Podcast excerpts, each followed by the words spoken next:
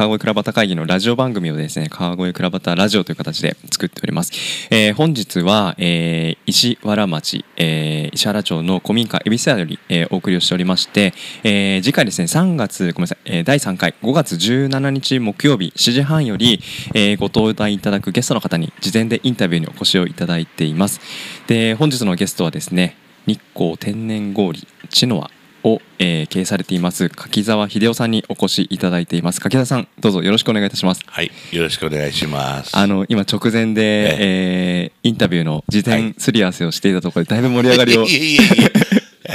してしまって急いで収録を始めているというそんな、はい。えー、と状況なんですけれども、はい。柿沢さん川越との接点を、ええ。ーお話しいただこうと思ったら今、はい。原宿のお話で盛り上がってたんですね、ええ。原宿あのーとの接点というかどういう関わりがあったのか、えーもともとですねあのうちの父が、えー15歳の時に埼玉県の比企郡の方から、えー川越の魚屋さんにでっちに来てそれでもって、えーその後自分で独立して魚屋と仕出し屋を父が始めてました。でもってその頃あのうちは兄弟が5人いたんですけれども一番上が姉であと男4人だったんですけれど僕は一番四男の姉妹っ子だったんですけれどもあそうですか。えーそれでもって父が、えーその父のいとこが、えー比企軍のやはりあの花園村の方にいたんですけれどもその方が、あの占いをですねする方で、えーちょうどその方が60の還暦の時に父に連れられて、えーそこのお親戚の家に行ったんですけれどもその時やはり、えーその方から占いを必ず占いをする人で子供を連れていくと。で僕もその時に、えー45歳だったと思うんですけども占いをされてで、えーそのせあのおじおじさんが言うには、えー僕のことを、えー君はえーすごい将来出世する人間だって言われまして あの上に立って成功する人間で使われていては、えーうまく伸びないというふうに言われましてそれがもうちっちゃい時に、えー言われて初めてそういうこと言われてでもなんとなく自分は本当にそうじゃないかという、えー自分で思い込んでしまってでもってあのまあ、父も自分で独立してそのやってた人間なので、その血筋も商売人の血筋を受けてるのかもしれないですけれどもで、えー父はその時に男うちも男4人だったですけれども、えーこの子は、えー賢いだろうということで、えー長男と四男の僕にだけ小学校入った時から、えー学士大学もきっと行くだろうということで、えー積み立てをしてくれたみたいです父は。でもってところが、えーその4歳幼稚園の頃とかあの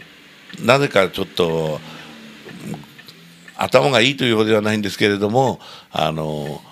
問題とか数学とか算数とかいろんなのを出されて簡単にささってその場で解いちゃうのでどこの親戚のうち行っても必ず問題を出されまし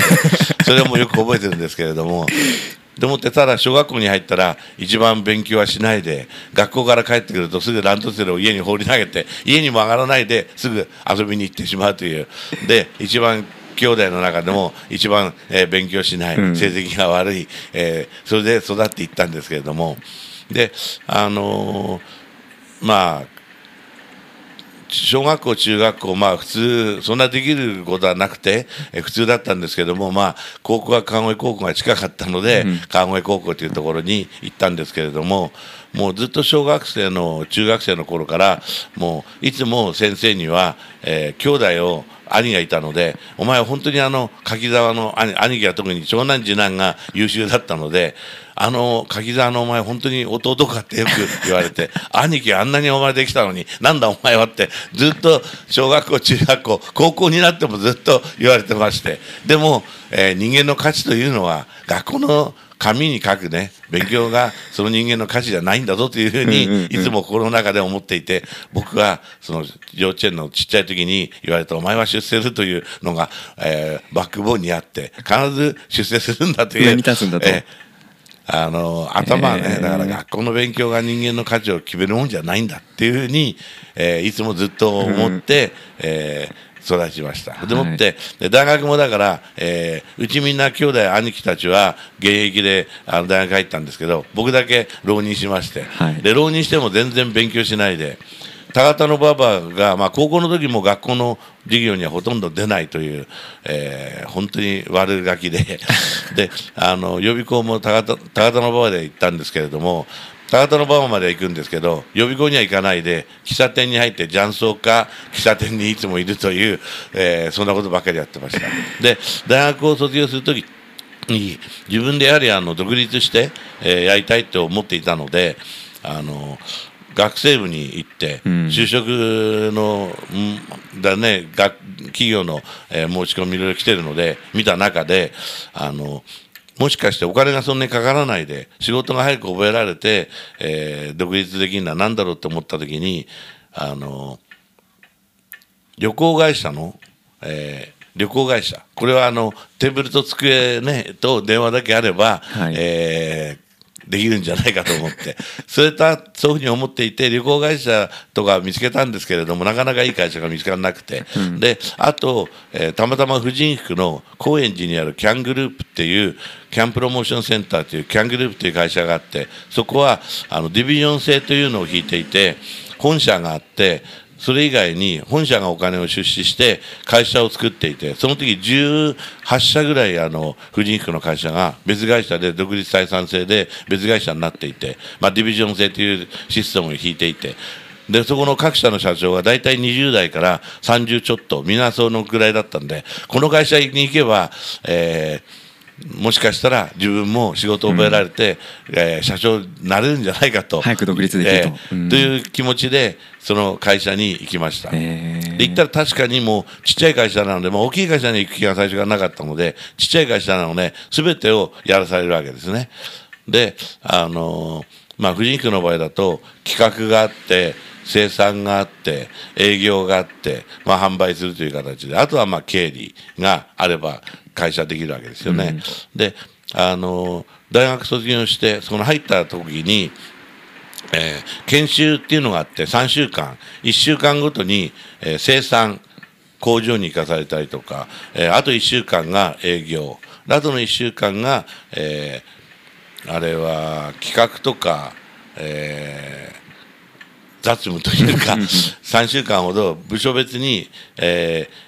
研修旅行研修に行かされたんですけど、研修が終わって3週間の研修が終わって事例が下りる、えー前の日に、えー本社の、えー副社長から、えー研修してたところに電話かかってきてちょっと本社に来いってことで行きましたら、えー君、えー明日事例が下りるけれども配属が縫製工場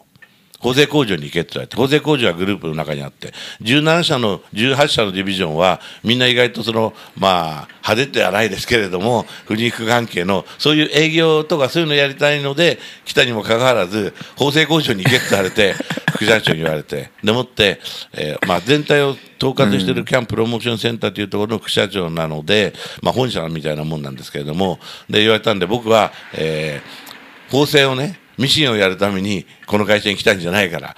断嫌ですって断ったんですね。行きませんと。まさか。ええ、そしたらば、えー次の日の事例が降りるのが、えー10時とか10時半ぐらいだったんですけどもそしたら当日のえーやはり事例が降りる30分ぐらい前にまたその研修してたところに電話がかかってきて今度は本社の社長から電話がかかってきて。で今そのえー事例を俺が降りる渡す党の会会会議室があるんですけどそこにいるからすぐ来いと呼ばれてでまあ社長に呼ばれたんだから行きました。そしたら、えー、鍵田君君副社長が昨日ね、えー縫製工場に行けと、今日事例が降りるから、それで、えー逆らわず行けと言われたようで、君は断ったみたいだけど、なんでだって言われたから、やはり同じこと言いました。ね、営業でとかね、いろいろ勉強してきたのに、ね、まさかミシン場に行くつもりで来たわけじゃないと。そしたらば、君間違ってると。そうじゃなくて、君は選ばれたんだっていうわけですよね。社長が言うには。で、あのー縫製縫製のことからミシ作るものができるところ、生産を制するものは営業を制すって君言うんだって。君はまあ最高にね運がいいんだと選ばれた人間なんだからなそう言われたらば断るわけにいかない。はい分かりましたって言って、えー、縫製工場に行くようにしました。さすがの柿澤さんもそこではえ選ばれたと。えいやもうそう言われたらうん。もうね断れな。いであのー小さい会社だからグループですから、でまあ、そこで、えー半年ぐらいほあの縫製工場に行ってそれでボタン付けだのとかミシン場のアイロンがけだとかそういうの手伝ったりしたりとか、はい。で物を作るあの製品がスカートだとかブラウスだとかワンピースだとか出来上がる過程を覚えたわけですよね。で生地の段階から裁断から入ってで物が作られるということは覚え分かったのでで今度その後、えー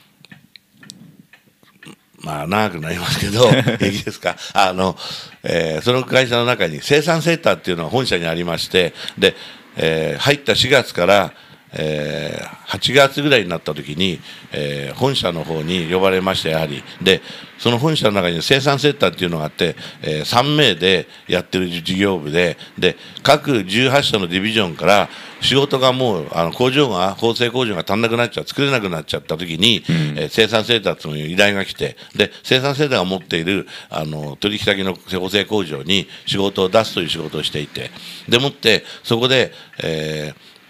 3人でやってるけれども作ってから赤字ずっと黒字になったことは一回もないと。で柿沢君お前法制のこと分かったんだろうからそこに行けというので行って勝手に何でもやりたいことやっていいとあでもうダメだったら潰す考えているということで。で行ってそしたらば、えー構成の例えばその仕事の利益というのが工賃が、えー例えば1000円だった時に3%をもらって、うん。えーいあのマージンを取って仕事を出すわけですね。で3%のマージンでやっていくとこれもどうやっても利益が出ない。赤字でこれ当たり前だと、で副社長からそれあのそっちに行けってこと言われたのでで副社長にこの事業部はやっててもしょうがないから、まあ、利益が絶対どうやっても出ないから俺やっても無理だっていうことを言ったんですね。そしたらばいやそれは困ると。でなぜかっていうと副社長が提案してこの事業部を立て上げたやつだからこれはねどうやってもうまくいくようにしたいと。ででもどうやってで僕はもうあと上にいた3人をクビにしました。これはもう経費がかかりすぎてるわけですから、うん。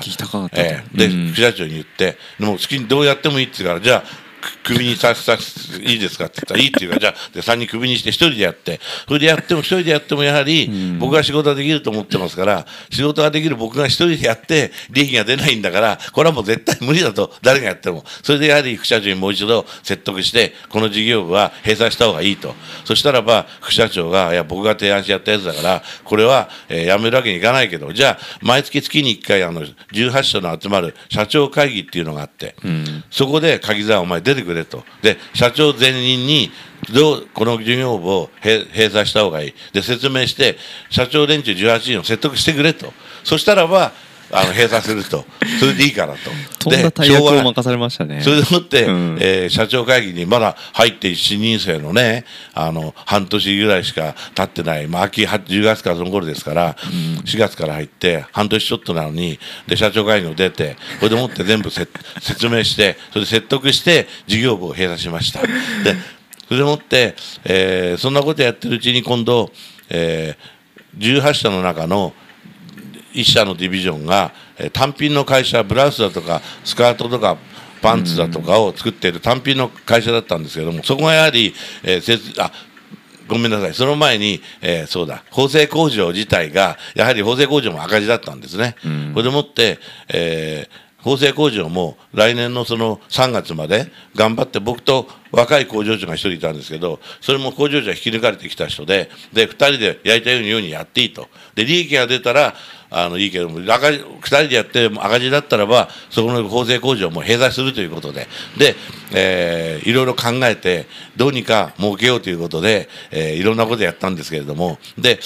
そのところあの婦人科関係はすごくみんな右肩あたり上がりで儲かってた時で、あの各18社のディビジョンも社員旅行で必ず海外行ってたんですね。ハワイだとかモルジブだとかもうどこの会社もみんな社員旅行っていうと海外旅行だったんですけど縫製工場はもちろんずっと赤字だったから、一度も行ったことないと。じゃあ副社長来年の3月までに黒字にするからそしたら全員縫製の女の子ねあ縫い子も全員連れてあの海外旅行に、えー連れてっていいかと。したら半分ぐらいはこっちで残すから半分は足んない分は本社で出してくれということを約束してしたら副社長がいいよって OK もらったんで、で、えー3月までにあのうまいいろいろまあ細かいことまで言うとなあれですけど、まあ、利益が出てそれでもって女の子たちにその時にはグアム旅行に連れてったんですけど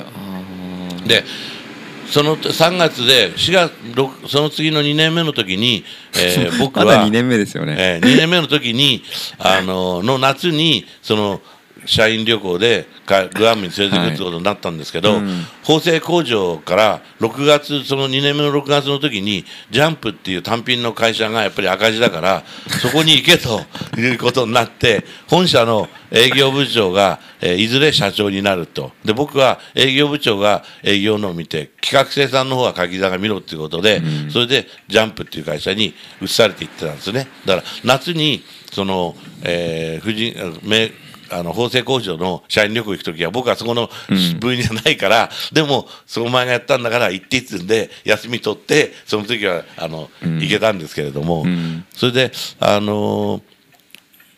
ジャンプっていうところもで企画とあの生産を見たんですけれどもであの生産の方も縫製の過程が知ってるからあの縫うところでここの部分は外しても商品に関係ないなっていうところがやっぱあるわけですよね。でそれであの今までスカートを縫うのにこれは1300円いつも出してたとか縫製工賃をねした。らこの過程とこの過程を除けばね1000円でやれないかということで縫製工場と交渉してで工賃を平均して 200, 200円ぐらいずつ全部下げたんですねで年あの月々作るのが1万枚から2万枚ぐらい生産してましたので200円1着下げると月々200万から400万工賃の支払いが減ったわけですね。でもって社長に言って、俺はこれをこうやったんだから実数を言って、給料上げろっつって、で、倍にしてくれたんですね。で、4月、2年目の4月の時に給料が上がって、それで6月にその本社からジャンプっていうところに移るんで、またその時給料が上がって、で、9月か10月の時にそれを言ったもんですから、で、また上がったんで、い同期の人間と入った時で、2年経つ、まあ1年半過ぎたぐらいの時に、みんなの倍ぐらいに給料になってたんですね。でもって、もう、そのその特にその会社の社長がすべてその経理の、えー資金繰りだとかやってたんですけれどもなかなか、えー上手な仕事ができる人じゃなかったので、うん。その社長がジャンプという会社のね。で、えーし結局お金もねお金の動きが一番分かるのは僕なんですね。っていうのはあの、えー売上自体は売上がいくらあるとどのくらい預金入ってくるっていうのは誰でもこれは分かるんですけど支払いっていうのが生地屋さんの支払いが2か月後とか3か月後とか会社によって取引先によって違ってたりあと縫製工場の支払いですから自分が企画と生産やってるから支払いのは全部分かるんですね。でもって営業の方に来月これが支払いがいくらあるから、ねいくら絶対あの専門店とか卸してるところから必ずお金もらってくれっていうやってて指示していて。そしたらそのうちだから経理もいたんですけれども社長が「お前鍵だお前お前が全部やる」と。で資金繰りまで結局、えー企画と、えー生産やらされてで、えーうん資金繰りまでやらされて、はい。それでなおかつ営業が、えーその頃は鈴屋とかがカジュアルでは売れてたんですけども別注であの商品を決めてくるわけ注文もらってくるわけですよね。で営業は製品のこととかよく分かんないからあの値段がどのくらい原価かかるとか生地のだとか工賃だとか原価が分かんないから一緒にい行ってくれって言ったらいつも行ってそれでもって営業に一緒についてって営業マンと。でもってその場で、えーデザインが出てきて生地はどんな時ででこんな商品でっつったらば大体原価が分かるから、いくらで納められるってもうすぐ計算できるわけですよね。だから必ず営業の大きい商談があると必ず連れて帰れるようにしてで企画と生産やって営業もやってで資金繰りもやっちゃったらもうこの会社で俺覚えることないなと思って、えー、2年目の10、あ2年目過ぎてえーあ2年目ですね2年丸2年の終わる3月で丸2年終わる時の1月に辞表を出しましたそしたらば、えー社長が、えーうんあの目の前で社じまあ、事業届書いてありますから、中も読まずに破って捨てられたんですね。それでもって、いや、それ困るって。そしたら、じゃあ、夏まで、8月まで、んあの、色と、そしたら8月になったら、えー辞めさせてやると。で、その代わし、僕の上司だ、僕よりも先に入ってる上の人を、鍵座お前の下につけるから今やってる仕事全部そいつに教え込めと言われて8月までに教え込めばそしたら君は辞めていいということで、じゃあ分かりましたってことで、えー仕事を先輩に教えながらで8月経った時に8月になったからまた2度目の辞表を出しました、はい。したらまた目の前で破いてするわけですね。でと。そう約束が違うと。したらいや鍵田君まだ全部その彼にね仕事を全部教え込み終わってないと、それは社長彼の能力だから仕方ないですって。したらでも喧嘩までしたしてやめたくはないから仕事一生教えてくれたところですから、でね喧嘩で別れしても藤井君の業界なんて狭いですから、だからそれはしたくなかったんででどうしましょうって言ったら12月までやれ入れと。で12月までにもう教え込めと。そしたらば12月にも快く、えー円満退職させてあげるっていうことでで12月になったんでまた3回目の授業を出したらまとめの前で破かれて、これはもうしょうがないと思って、うん。やっぱり理由は同じなんですよね、はい。彼はまだ全部鍵田君の仕事を覚えてないと、ん。でそれはもうしょうがないでしょと、僕は一人しかいないんだからと。でしてもうこれはもう言ってもしょうがないと思って分かりましたと。じゃあもうあの12月いっぱいは会社来ますけど年明けたらもう来ませんからもう懲戒免職だと何でもいいですと。僕やめますって言ってそしたらあの社長もいやそこまでもう決めてるんならあ分かったっていうことでで12月にあの賞与とん。退職金もちゃんとくれて、うん。それでい退職きれいに一応、えー退職することができて、はい。で退職するにあたってそうやめや退職したらば自分でも会社を作ろうと思っていたのでででその時の残ってたお金は50万。50万じゃちょっと厳しいなっていうのがあったんで、そしたら取引先の、その時の取引先の縫製工場の社長がはい、一人面白い方がいて、その人は、あの、中近東の方に、えー水水道のね、水道の配管の工事で、工事っていうかあの、日所祝いだとか、三菱商事とかが、向こうに、中東の方にどんどんあの、えー工場を建てるわけですね、うん。倉庫だとか、それを倉庫だとかを建てるのは、現地の人間を使って、えー教えながら建てるんですけれども、それの指導者っていうことで、はい。えー募集してたんですね。はい。で3年間の経験があって、うん。仕事ができれば、えー向こうにその時はあのカズバの話だったんですけどカズバで、えー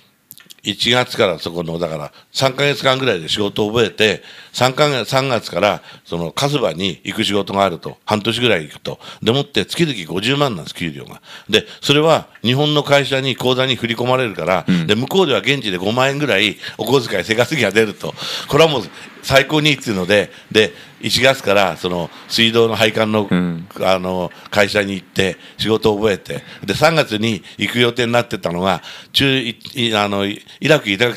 あのイラクい戦争が。でうん。男性始まっちゃって、で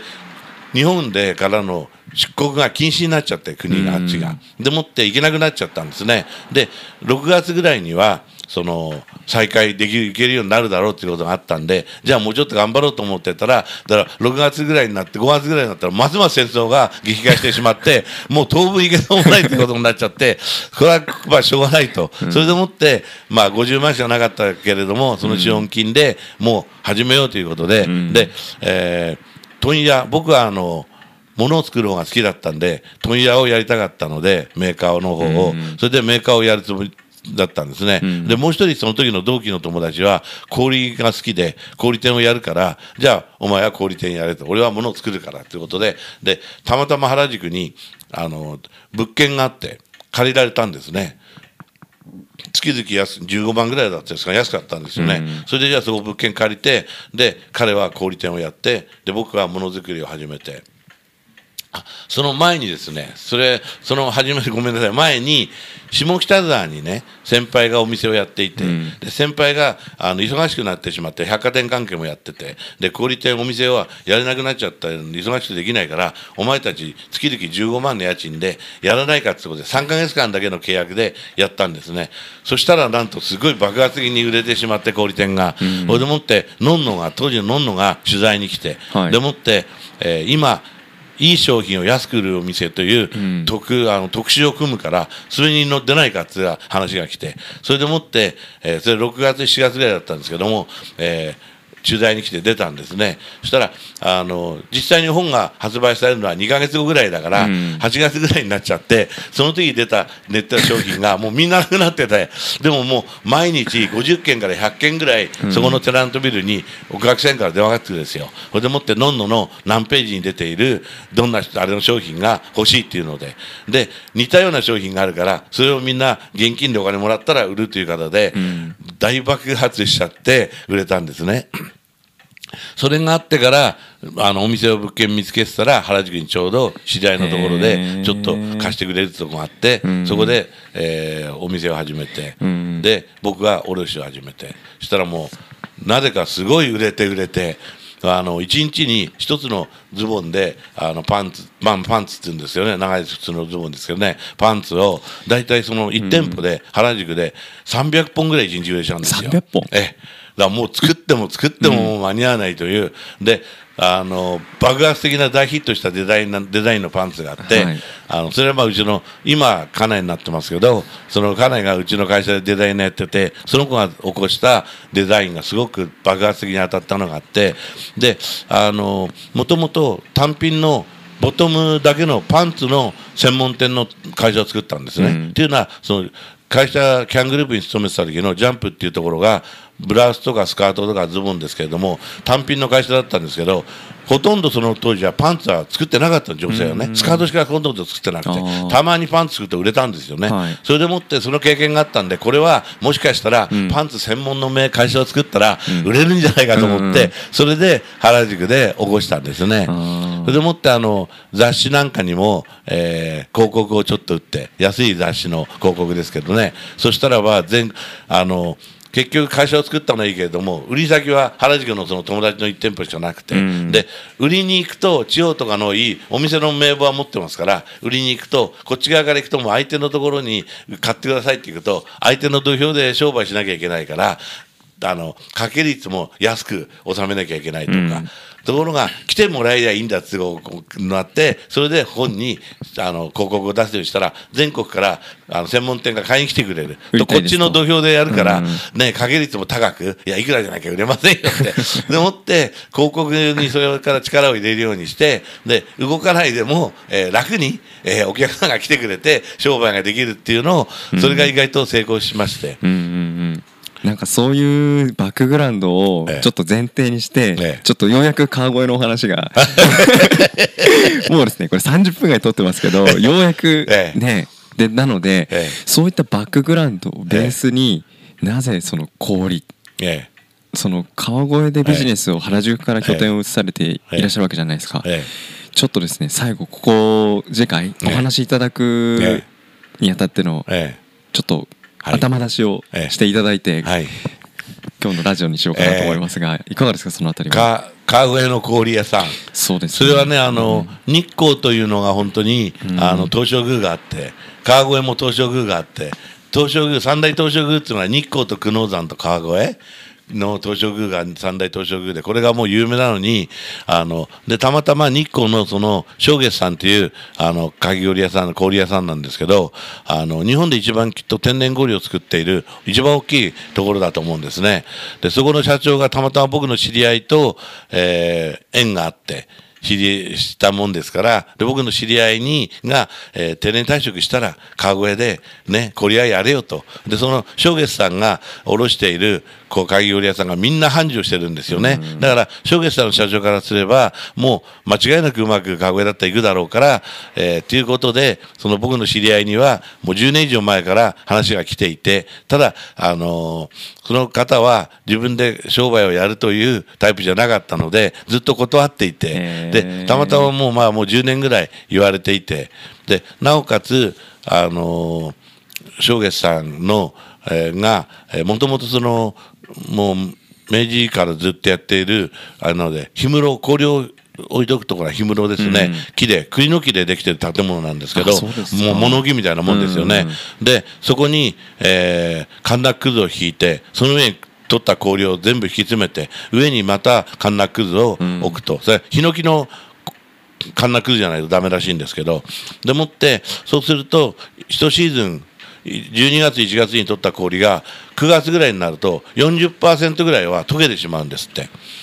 で、あのー、3年ぐらい前にその大きい滝缶みたいな冷凍庫を作ったのであの氷の供給量が増えたんですよね。今もそのテレテコと冷凍庫とあと氷室も3つ使ってるんですけれども、その氷室でやっぱり氷が溶けてたのがあの溶けなくなったので供給量が余計増えたから余計話が来てね下ろせるようになったらもっとねだから川越でやれよっていう話が来てそれでその知り合いから、えーその知り合いは自分ではできない、ね、商売できないっていう頭があったから僕のところに相談に来て、うん、僕が柿澤さんが話に乗ってくれるんならやろうと思うと、うんうん、えー、で柿澤さん断るんだったら、えー、断ると 言うんでここっちも断らなくなっちゃって じゃあ分かった。でちょっと調べたらですね確かにね、はい。天然氷いいんですよね、で日光まで行ったんですね。で食べたらこれがまたすごく美味しくて、だいぶ衝撃的だったらしいですね。すごく美味しかったです、で普通のねあの作った氷って電気で作る氷純氷って言うんですけど、純氷しか食べたことなかったのが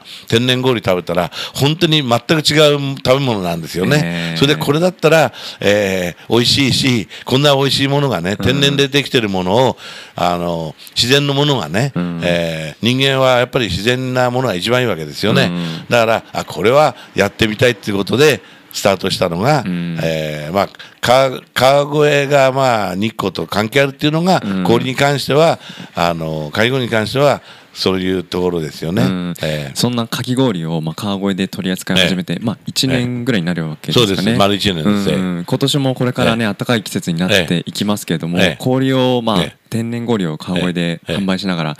どんなことをその川越以外からね皆さん来て、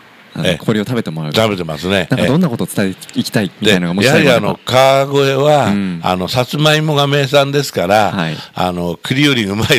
ね。栗より美味しい、えー、栗より美味しいさつまいもね。色は近いですけどね、えー、それでもって、はい、あの栗よりっていうのは川越が江戸から、うん、日本橋から13里半、はい、で栗とより足して13里で13里半あるわけですよね、はい、で栗よりうまい栗よりも13里半だからちょっと長いわけですよね、うん、川越。だ栗よりうまい、えー、ねさつまいもっていうのは、うんうん、その距離のあれなんですね。栗より美味しいと、うん。うん、あれまあがかけてるだけですけどね。深いですね、えー、それで、あの川越にはあのー柳沢義康が川越藩の上州で来た時に藩主で来た時にその川越川越ではないんですけどあの比企郡の、はい、えー、三好町にあのお芋街道っていうところがあってあのさつまいもばっかり作ってるお店が何十軒もあるんですね、うん、でそこは間口が大体4 5 0メーターぐらいなんですけど奥行きが2キロあるんですね。でそれはみんなあのその広さのもう全部その広さなんですね。さつまいものあれが。で表の通りから裏の通りまでちょうど2キロぐらいあるんですけど、はいうん、それが全部その家の畑なんですよね。でそれはあの、えー、こんなこと言って怒られちゃうかもしれませんが、うん、柳沢義康ってどうも悪いことばっかりやってて いいことしてなかったというねそういうイメージがあったんですけど川越にとっては今とにとってはあの柳沢義康がその、えー、の農地改革ですか、うん、それをきちっと作ってそれが残って今でもそのまんまさつまいものその農家がたくさん残っているという、それでお芋街道って今すごいんですよね、はい、お芋カフェってもう、あのー、何年かありますけど大体2か月先まで予約が2か月先ぐらいまで予約する受けるんですけど2か月先まで全部予約いっぱい。ランチは、えもうで、あのー、そこであの去年行きましてはあの川越のそのやっぱね地産地産っていうのがやっぱりいいわけですから、うん、さつまいものシロップを作りたいっていうのでそれでもって、えー、お願いに行ったんですね。さつまいものシロップですか、えー、紫芋と、はい、あと川越のあの新種なんですけれども、はい、あのシルクスイートっていうさつまいもがあるんですよね、うん、それは、うん、黄色真っ黄色なんですけど甘くてすごく甘いんですよね、はい、安納芋の次に甘いという話らしいんですね。まあほとんど安納芋と変わらないぐらいの甘さがあるという、でその紫芋と安納芋のジュレを作ってもらって、うん、で今年からそれをシロップをちょっと買い買い作ってあの始めたんですね。かき氷乗せてかき氷乗せてるんです。であの 今までは去年は あのミルクきな粉っていうのがうん。一番人気だったんですけれども、はい。今年そのシルクスイートのあのお芋のあれをさかき氷を作ったらそれが今すごい圧倒的に一番人気で、えーだからあの自然をね、あのそのが一番いいわけですから、はい。えー大事にしたいですよね。うんなるほど、えーカード越えの歴史もね感じられるそんな食べ物が日光との東照宮の文脈もえー交えながらえすごい風情のある かき氷がね、ええ。食べられるということで、ええ。ありがとうございます。これあれですよ、ええ。夏だけやられてるんでそうです。すよねね。いつからいつ4まで？月の、うん。今年は4月の28日のゴはい。ールデンウィークから、はい。だいたい9月の、えー中ぐらいまで、うん。えー本当は10月の、あのー第3土日がね、川越祭りがあるから、うん。そこまでやりたいんですけれども、うん。やはりもう9月過ぎると寒くなりますので、で店舗の店舗で暖房とかがあってやってるんじゃなくて、はい。うん。あのテントとやあのテントとテーブルと椅子で外で、うんうん。自分の家の自宅の駐車場でやってるので、あの冬場はできないので 夏場だけしか、ええ。ね。でもうん。あのお客さんはやはり言うんですけどあのクーラーの効いてるところではい。食べるよりもやっぱりうん。外であったかいので食べる方がかき氷は美味しいねって皆さんあのお世辞でしょうけれどもうん。言ってくれるので今のまんまの形でえーやっていきたいと思ってます。いやー、ええもう普段我々が食べている氷とはまた違った天然かき氷のええ美味しさと、ええあとこのシロップのええ川越の趣を、えもうダブルパンチのねこのコラボどんな味なのかって多分お聞きの皆さんすえごい関心高いと思うので、た ぜひちょっとね本当にでもね、うん。さつまいもは美味しいです。うんうん。ええありがとうございます、はい。ちょっとそんな美味しさをね、えちょっとまだこれ倉端会議の事前のインタビューなので、今度ね、えー5月17日の7時半にお越しいただいて、はいえー、とお話しいただきたいなとそんなふうに思います。はい、ありがとうございます。ありがとうございました。じあ、ゃあ、えっ、と、川越倉端会ですね。はい改めて5月17日はい木曜日、えー石原町石原町の恵比寿屋さんではい開催予定です。えーまた柿田さんその日、はいどうぞよろしくお願いいたします。ありがとうございました。はい、いえいえ。